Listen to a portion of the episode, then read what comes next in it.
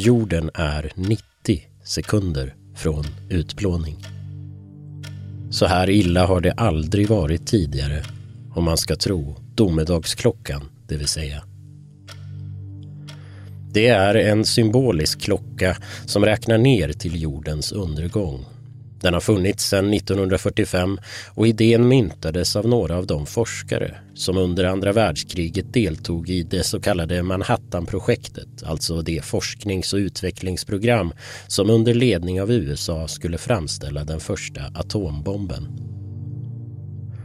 Efter att atombomber fällts över Hiroshima och Nagasaki försökte forskarna med hjälp av domedagsklockan visa hur deras arbete och upptäckter kunde få ödesdigra konsekvenser för mänskligheten.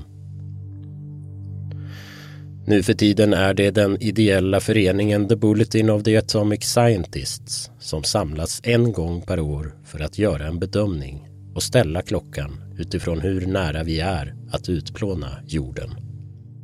Det är framförallt kärnvapen, klimatförändringar och ny teknik som påverkar beslutet. När klockan kom till stod den på 23.53. Sedan dess har den ställts tillbaka åtta gånger men ställts fram hela 17 gånger. Längst från undergången var vi 1991 då klockan visade 23.43. De senaste åren har den stått oförändrad på 100 sekunder före midnatt men i januari i år ställdes den alltså fram till 23.58 och 30. 90 sekunder från undergången. Naturligtvis är det kriget i Ukraina och försämrade möjligheter att bekämpa klimatförändringar på grund av detta krig som till stor del är anledningen till att forskarna flyttat fram visarna ännu en gång. Man kan nästan höra änglarna blåsa i sina basuner. Jag heter Albin Boman och det här är Podplays fruktansvärda monster.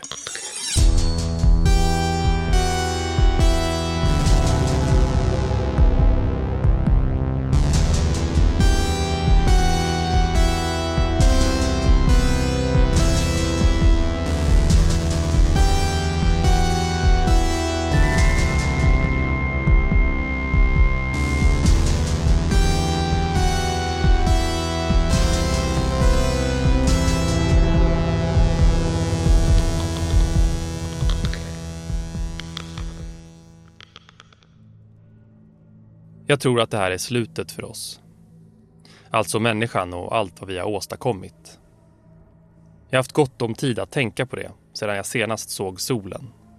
Den sista gången jag såg den.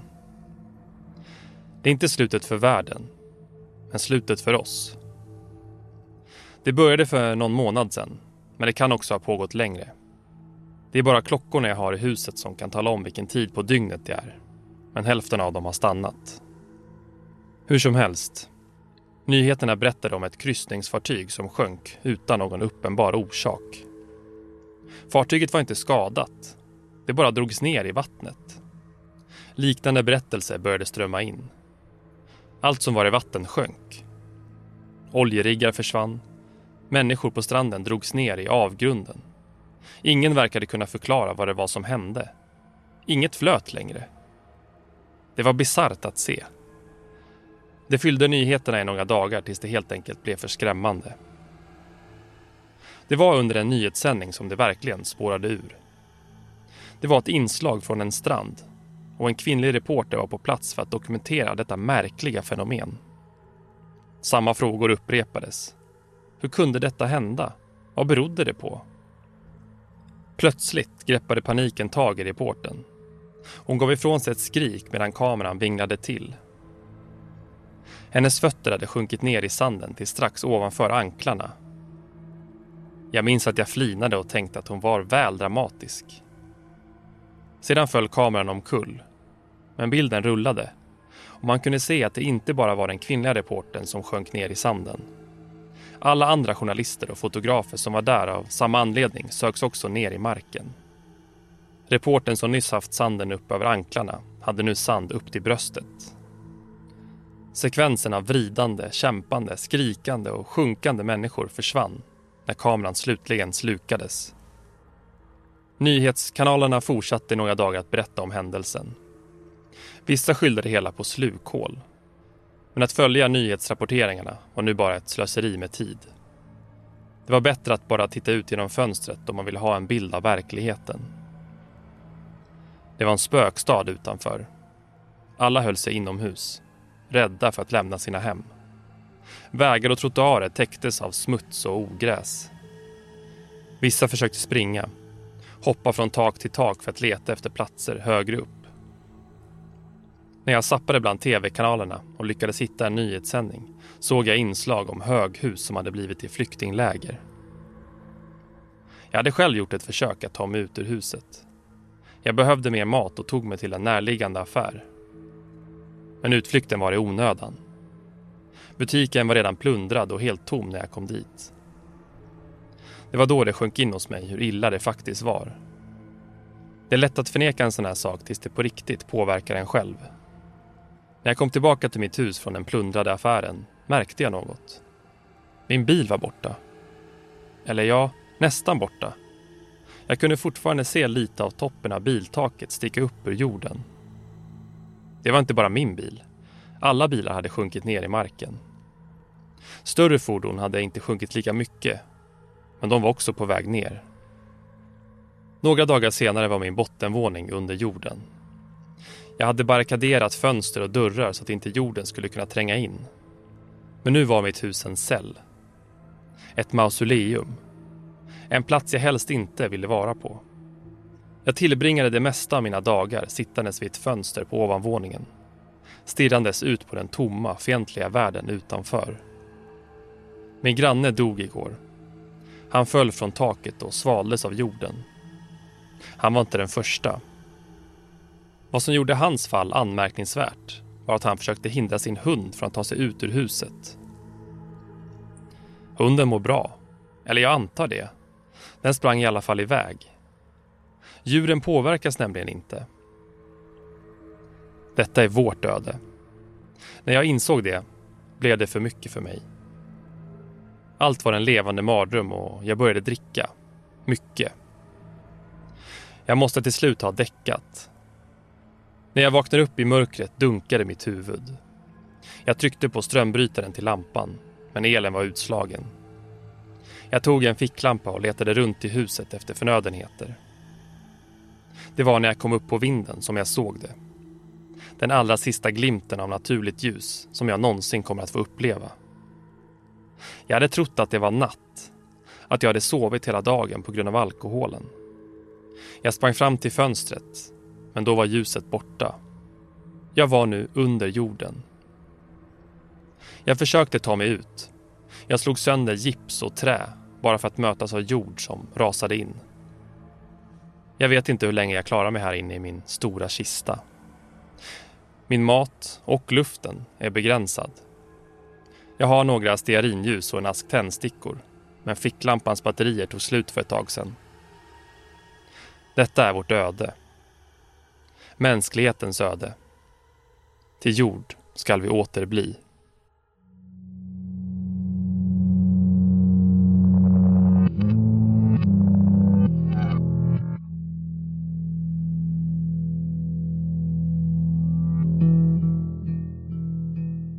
1647 blev Sveriges första riksantikvarie, Johannes Bureus och apotekaren, teologen och kyrkohistorikern Simon Johansson Wollimhaus osams om tidpunkten för jordens undergång.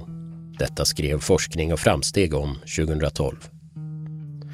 Det som de två bråkade om var huruvida domedagen skulle inträffa till hösten 1647 eller ske till våren året efter. Bråket slutade med en vadslagning inför vittnen där Bureus satte sin gård på att hösten 1647 skulle jorden gå under och Wollimhaus trodde på det senare alternativet. När hösten nalkades var Bureus så säker på sin sak att han skänkte bort alla sina tillgångar till fattiga.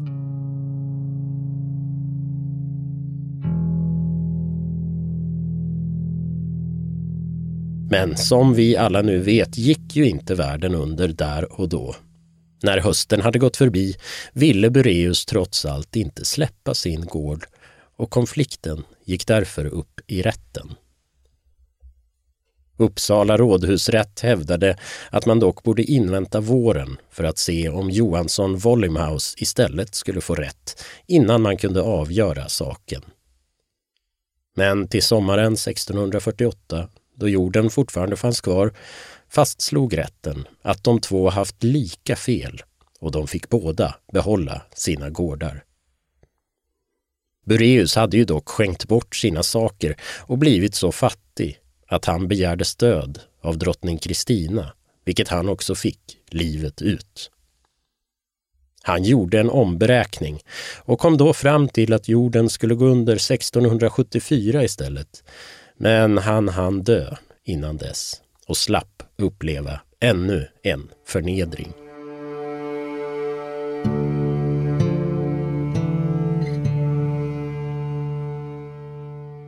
Det, det, det, här med undergång och katastrof. Det här är Anders Mortensen.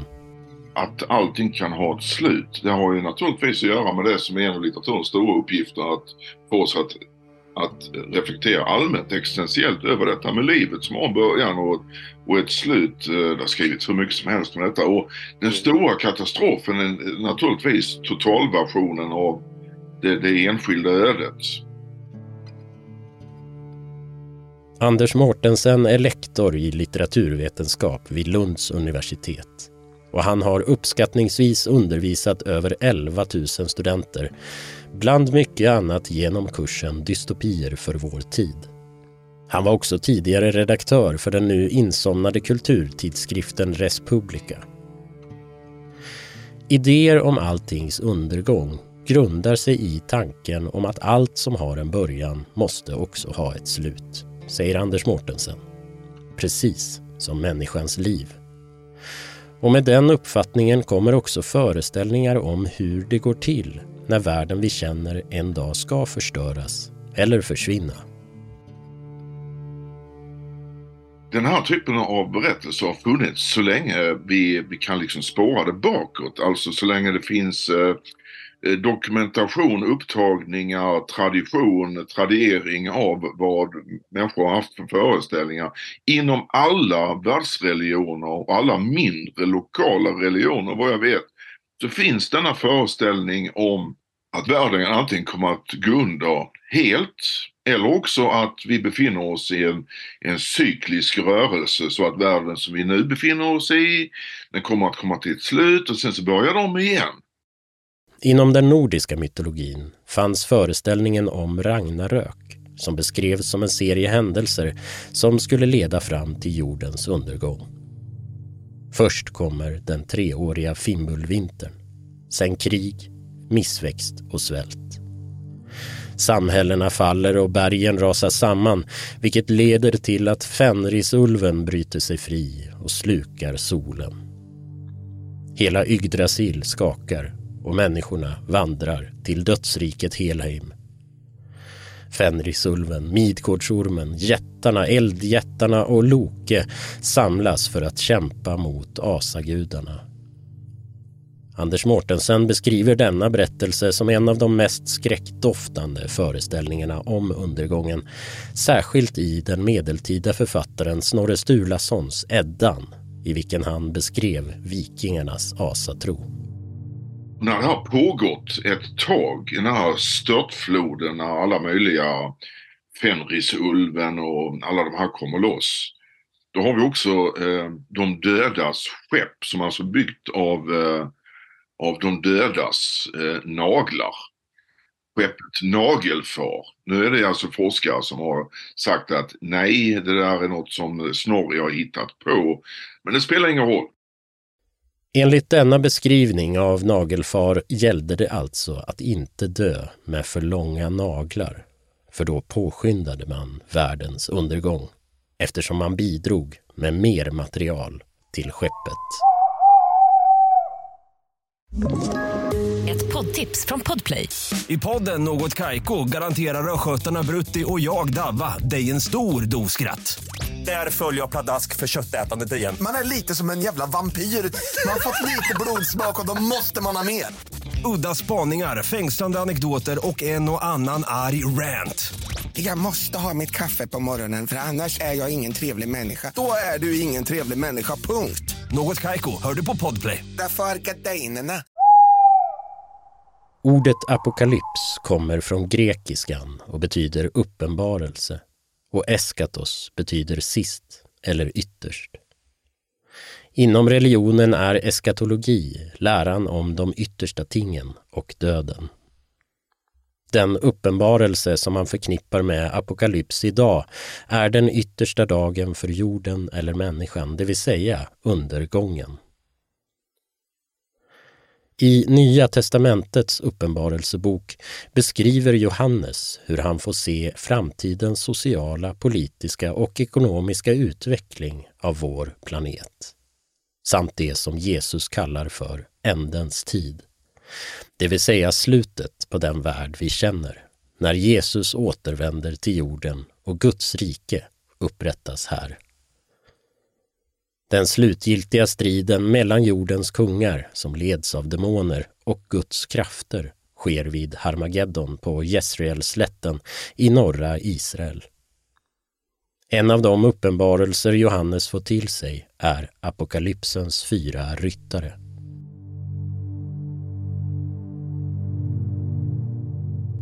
Jag såg och se en vit häst.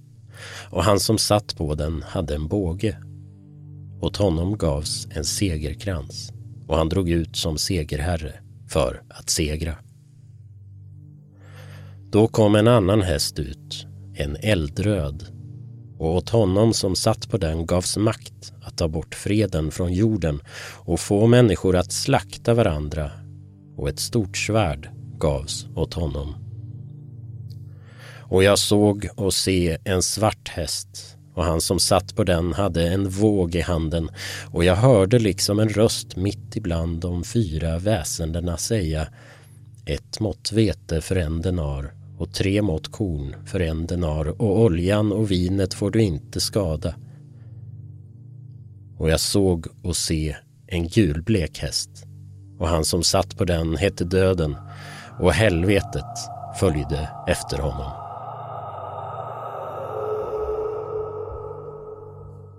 I Uppenbarelseboken beskrivs också att tidpunkten för undergången är 1000 år efter att Johannes fått sin framtidsvision. Detta gjorde att många människor vid millennieskiftet för drygt tusen år sedan var övertygade om att domedagen var kommen. När nyårsnatten närmade sig år 999 gav människor bort sina ägodelar och vallfärdade till kyrkorna men när klockan väl slog tolv så hände ingenting. Det var ju förstås också både en lättnad men också någon slags besvikelse. Så ja. det dröjde inte länge. Utan var det någon, något geni som kom på då att ah, det är tusen år efter Jesu korsfästelse och uppståndelse. Alltså år 1033-34, då var det dags igen. Då stod det nya utblottade fromma människor i kyrkorna och väntade på. Och det hände ingenting då heller.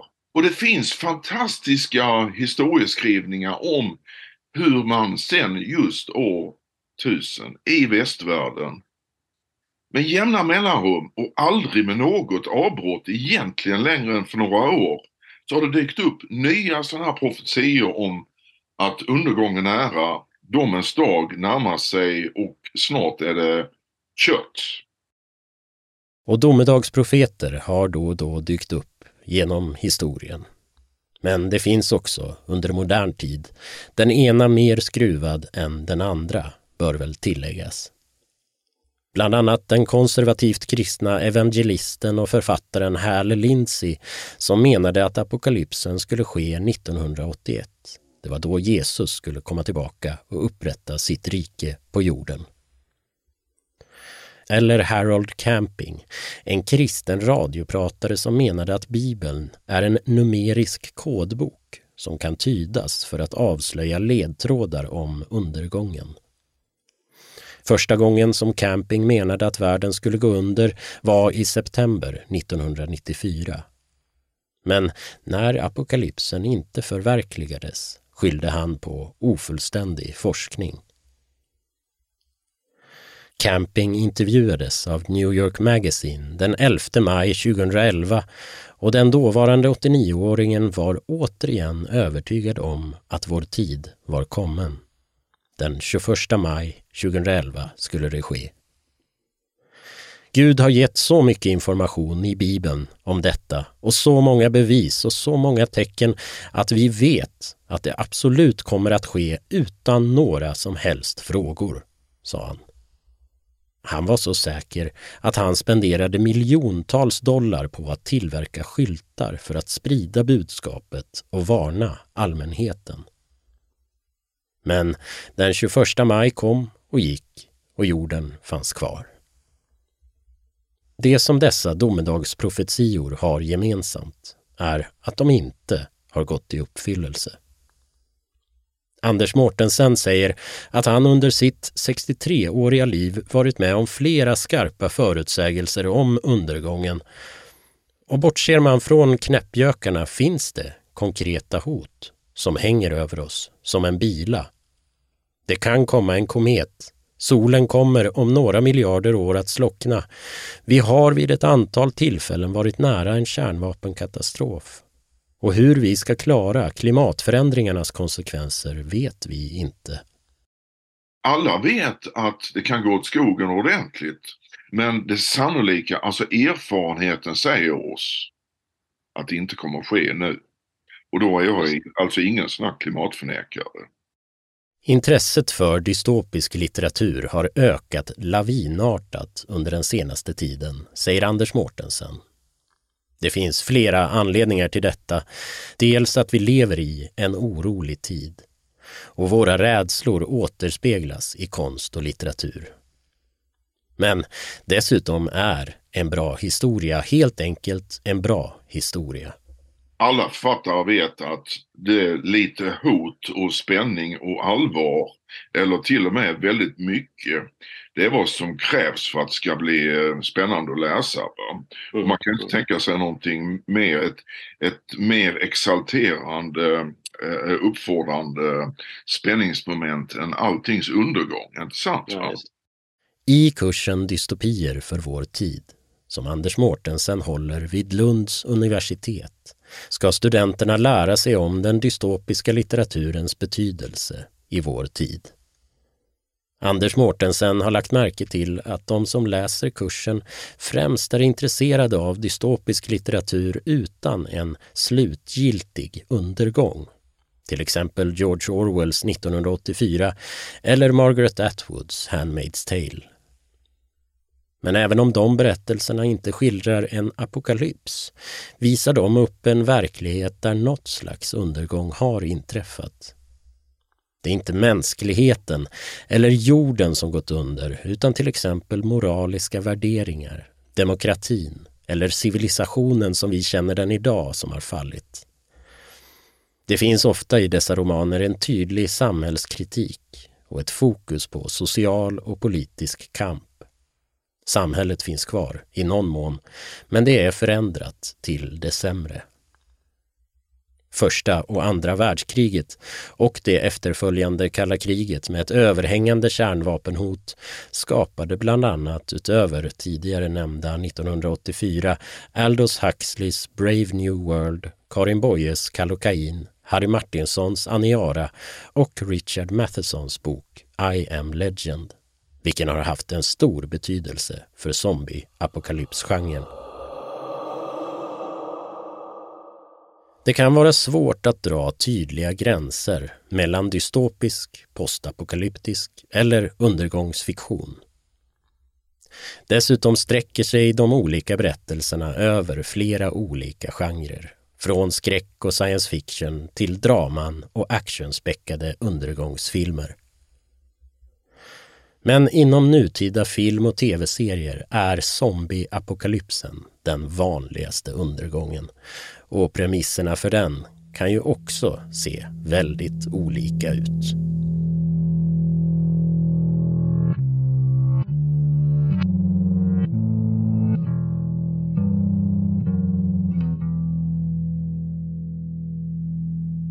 Har ni inte känt någonting underligt i luften på sista tiden?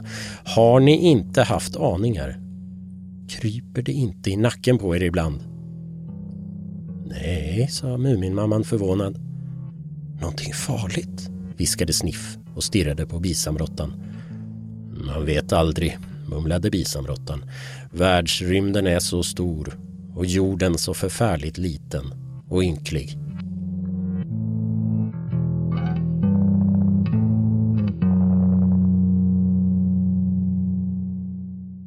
I Tove Janssons Kometen kommer, som också skrevs under andra världskriget, får Mumintrollet veta att en vilsen röd stjärna med svans är på väg rakt mot Mumindalen och den hotar att förgöra hela deras värld. Trollet och det skrämda lilla djuret Sniff beger sig då iväg på en resa till ett observatorium för att ta reda på mer om hotet från rymden. Jag ska inte avslöja hur kometen kommer slutar, men jag kan säga så mycket som att det trots allt är en barnbok. I skräckförfattaren Mats Strandbergs roman Slutet från 2018 närmar sig också en komet. Men i den historien etableras tidigt faktumet att kometen innebär undergången. Karaktärerna får veta att de endast har tre månader kvar att leva. Mats Strandbergs ambition när han började skriva boken var att bearbeta sin egen klimatångest.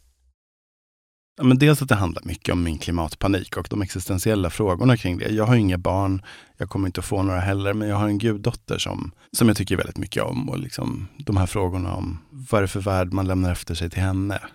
Så att där någonstans började det väl helt enkelt. Men problemet med klimathotet är ju att det är inte är så dramaturgiskt bra.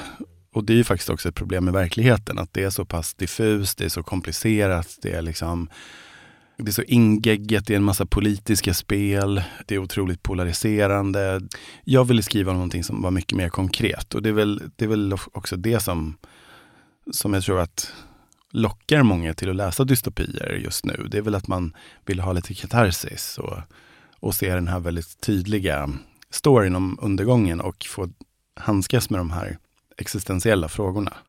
Mats Strandberg säger att han själv alltid har uppskattat katastroffilmer men att han samtidigt är utless på att det nästan alltid är en konservativ och USA-fixerad värld som gestaltas. Jag brukar alltid sitta och undra när jag ser de här filmerna, att vad händer med helt vanliga människor, de som inte är de här astronauterna som ska upp och borra ett hål på asteroiden. Vad händer med helt vanliga relationer? Eller skulle man fortsätta gå till jobbet? Eller liksom, skulle skolorna stänga ner? Eller när skulle pengar sluta ha betydelse? Alltså alla de där frågorna. Det är det som jag alltid har velat se. Då bestämde jag mig för att skriva det själv istället. Ett poddtips från Podplay. I fallen jag aldrig glömmer djupdyker Hasse Aro i arbetet bakom några av Sveriges mest uppseendeväckande brottsutredningar går vi in med hemlig telefonavlyssning och, och då upplever vi att vi får en total förändring av hans beteende. Vad är det som händer nu? Vem är det som läcker? Och så säger han att jag är kriminell, jag har varit kriminell i hela mitt liv men att mörda ett barn, där går min gräns. Nya säsongen av Fallen jag aldrig glömmer på Podplay. Slutet kretsar kring tonåringarna Simon och Lucinda deras gemensamma nämnare är Tilda, som fram till bokens början är Simons flickvän och Lucindas bästa vän. På försommaren, i slutet av maj innan skolavslutningar och student, får de veta att en komet kommer att utplåna jorden. De får ett datum och en tidpunkt för allas död och alltings slut. Lucinda som lider av en obotlig cancer är plötsligt inte ensam om att ha en dödsdom över sig. Hon blir lite mer som alla andra. Att göra det till en komet så att jag fick den här tickande klockan, att jag verkligen kunde dra de här relationsfrågorna och allt det här till sin yttersta spets, så blev det ännu lite mer om jag skrev just om unga personer som har så mycket liv, eller som skulle haft så mycket liv framför sig. Och vad händer just ifall man står med den här ena foten ute i vuxenvärlden och den andra foten i barndomen. Eh, jag vet själv hur det var när jag var 16, 17, 18. Att jag, att jag ville verkligen bli vuxen. Jag ville ha kontroll och makt över mitt eget liv. Men ibland ville man också fortfarande få vara liten. Man ville bli tröstad av sina föräldrar. Sen när de väl försökte kanske man slog ifrån sig det. Men, men att ja, men just den här dubbelheten och att den tyckte jag var väldigt spännande att utforska. Just att vad, vad gör man som ung person då som hela tiden har pluggat och, och liksom bara gått och väntat på att livet äntligen ska börja och sen händer det här. Man får veta att det är tre månader kvar. Jag såg framför mig väldigt många olika möjligheter till det. Att liksom som en karaktär som bestämmer sig för att bara maxa totalt och testa allt. Och liksom just den här känslan av att ha föräldrar som vill att man ska sitta hemma och ha så här äh, djupa innerliga samtal varje kväll. Och man bara, nej men jag vill, inte, jag vill inte tänka på det här, jag vill bara ut med mina kompisar och leva. Mm, mm. Men det, den handlar ju kanske främst om existentiella frågor mm. snarare än liksom att vara en så skräck eller, super, eller hjältehistoria. Ja, liksom. precis. Och det var väl det som också var de kan ju inte göra någonting. Det är ju faktiskt kört. Och det är ju många som har skrivit till mig och sagt att de nästan tyckte det var lite, inte avundsvärt, det är ett starkt ord, men att det fanns någonting nästan lockande i det här att faktiskt få ge upp. För det är precis det som vi inte får göra. Vi får ju inte blunda för det som händer. Men, men de, de här kan ju, behöver inte göra någonting. De kan inte göra någonting. De kan inte demonstrera. Det hjälper liksom inte att sortera batterier. så, utan de kan bara helt följa sina instinkter och göra precis vad de vill. Så det har ju varit någon så konstig dubbeleffekt i det där, att folk får ganska mycket ångest men samtidigt också, gud vad skönt.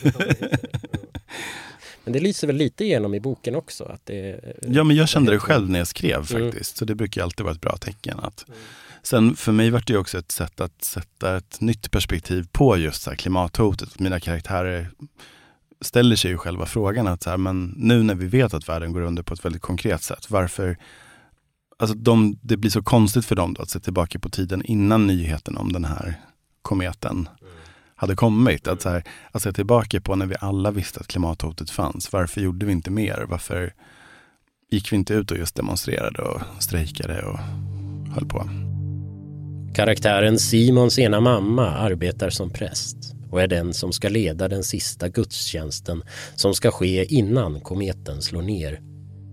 Men vid sidan av Svenska kyrkan växer också den konservativa och bokstavstroende Sandkyrkan fram en fundamentalistisk sammanslutning startad av en präst som predikar om en gud som straffar och utsätter människorna för omänskliga prövningar.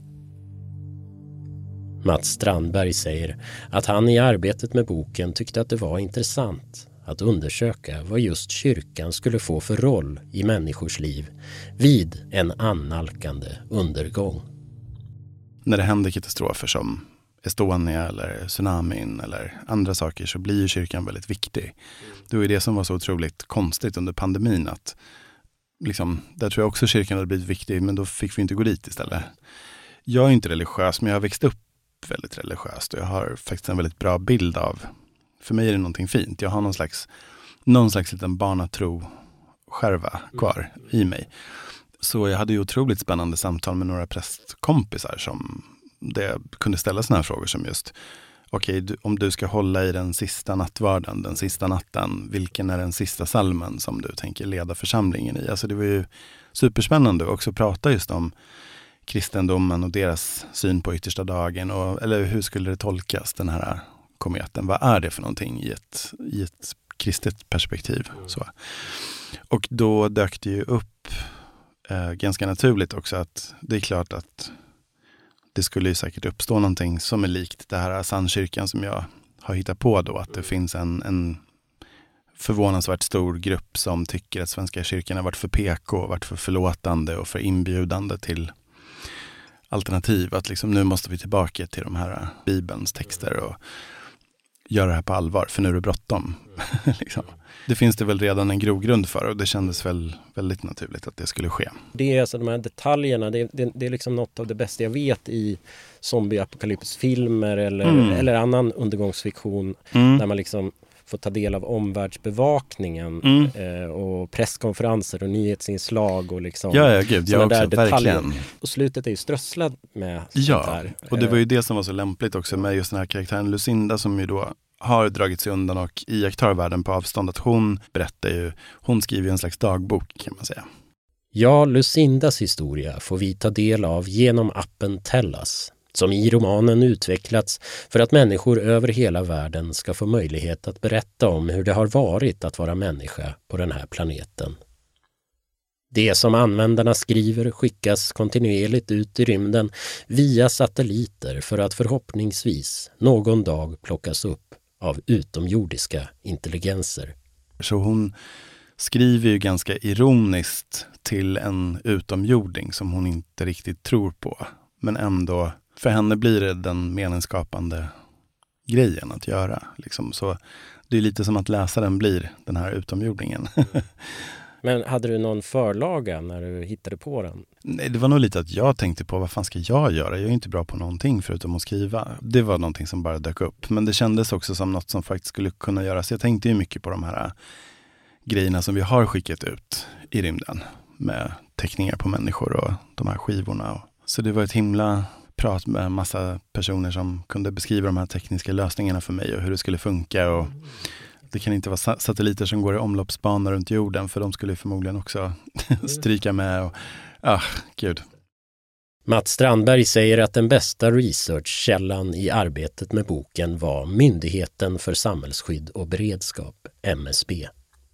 De var till stor hjälp gällande frågor om vilka samhällsfunktioner som skulle vara absolut viktigast i ett sådant scenario.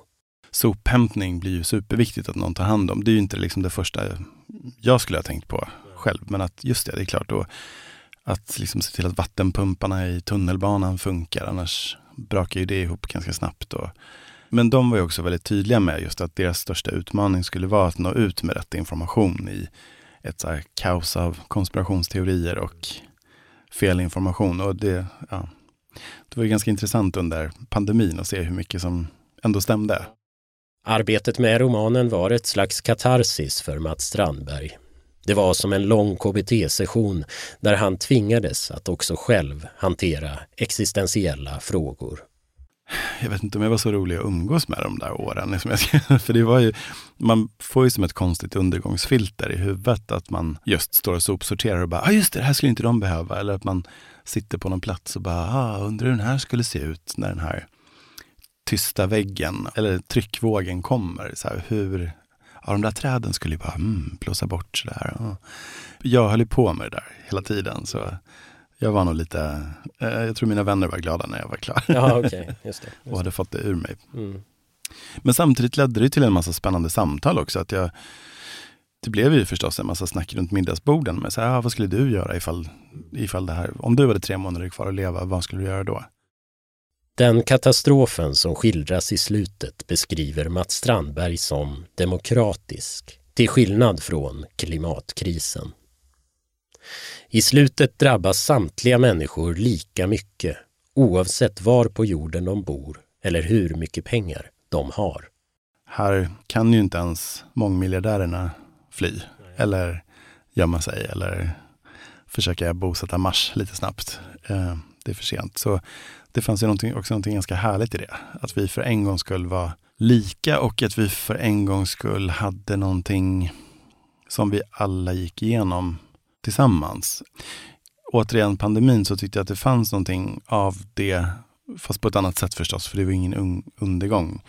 Men de här första veckorna när man gick runt på stan och träffade bekanta och, och liksom, det kändes som att folk var så ärliga mot varandra på ett sätt som jag inte riktigt har upplevt förut. Att det var inte det här vanliga kallpratet utan det var så här, men shit hur fan navigerar vi det här? Vad, vad sjukt det här är att vi, att vi är med om det här. Men trots det KBT-arbetet Mats Strandberg gick igenom under arbetet med slutet så har han, som så många andra, svårt att se ljust på framtiden. Jag tror inte man riktigt kan förstå hur det måste vara att vara ung idag. För att min första kontakt med miljöförstöring på något sätt, det var ju under 80-talet. När det var liksom den här känslan av att men det här går att fixa. Att så här, nu slutar vi med freon i hårspray och vi slutar med blekt toapapper. De här grejerna som man bara, åh, oh, ett problem. Och samtidigt kom det en lösning. att det fanns en sån här, ja vad dumt det har varit hittills, men nu är vi inte dumma längre så vi, vi grejer det här. Så jag hade ju en väldigt stark framtidstro överhuvudtaget på att allt skulle bli bättre också. Liksom att folk skulle bli mer öppensinnade och empatiska. Och det fanns ju en sån framåtrörelse också. Så just nu är det så jävla mörkt och det är ju det är en svår balansgång det där tänker jag. För att man vill, vi, vi får inte ge upp nu. Samtidigt måste vi väl just försöka dela med de här sakerna genom fiktion. Um, fan, jag försöker. Men det är svårt alltså, för jag har hittills fram till valet så har jag hela tiden också verkligen trott så himla starkt på ungdomar och att där, där finns hoppet. Men sen när man såg resultatet av skolvalet, alltså enligt mina åsikter så såg det ju väldigt dystert ut där också. Så att fan, jag önskar att jag kunde sitta här och säga att, att jag hade en stark framtidstro, men det är inte så lätt alltså. Men jag tror... jag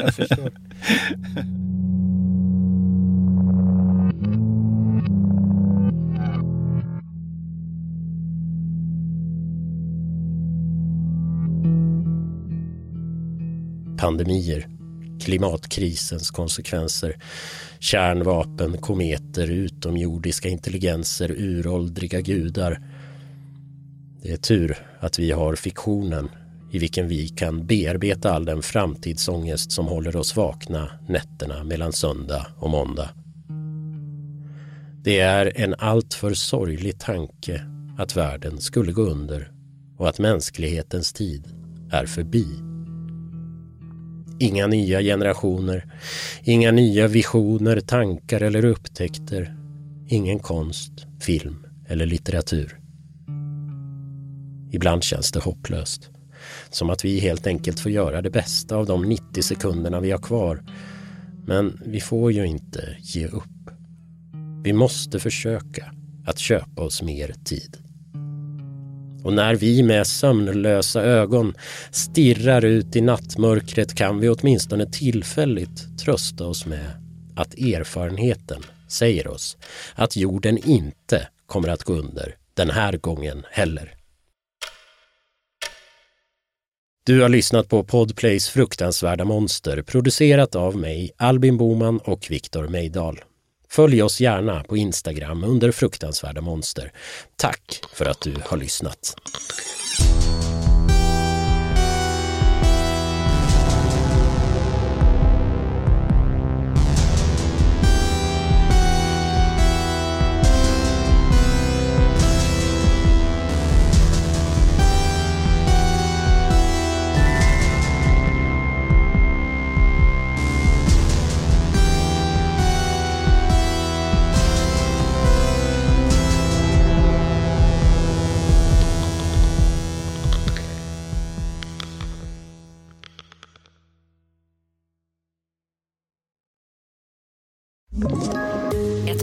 Poddtips från Podplay. I podden Något Kaiko garanterar östgötarna Brutti och jag, Davva, dig en stor dos skratt. Där följer jag pladask för köttätandet igen. Man är lite som en jävla vampyr. Man har fått lite blodsmak och då måste man ha mer. Udda spaningar, fängslande anekdoter och en och annan arg rant. Jag måste ha mitt kaffe på morgonen för annars är jag ingen trevlig människa. Då är du ingen trevlig människa, punkt. Något Kaiko, hör du på Podplay. Därför är gardinerna.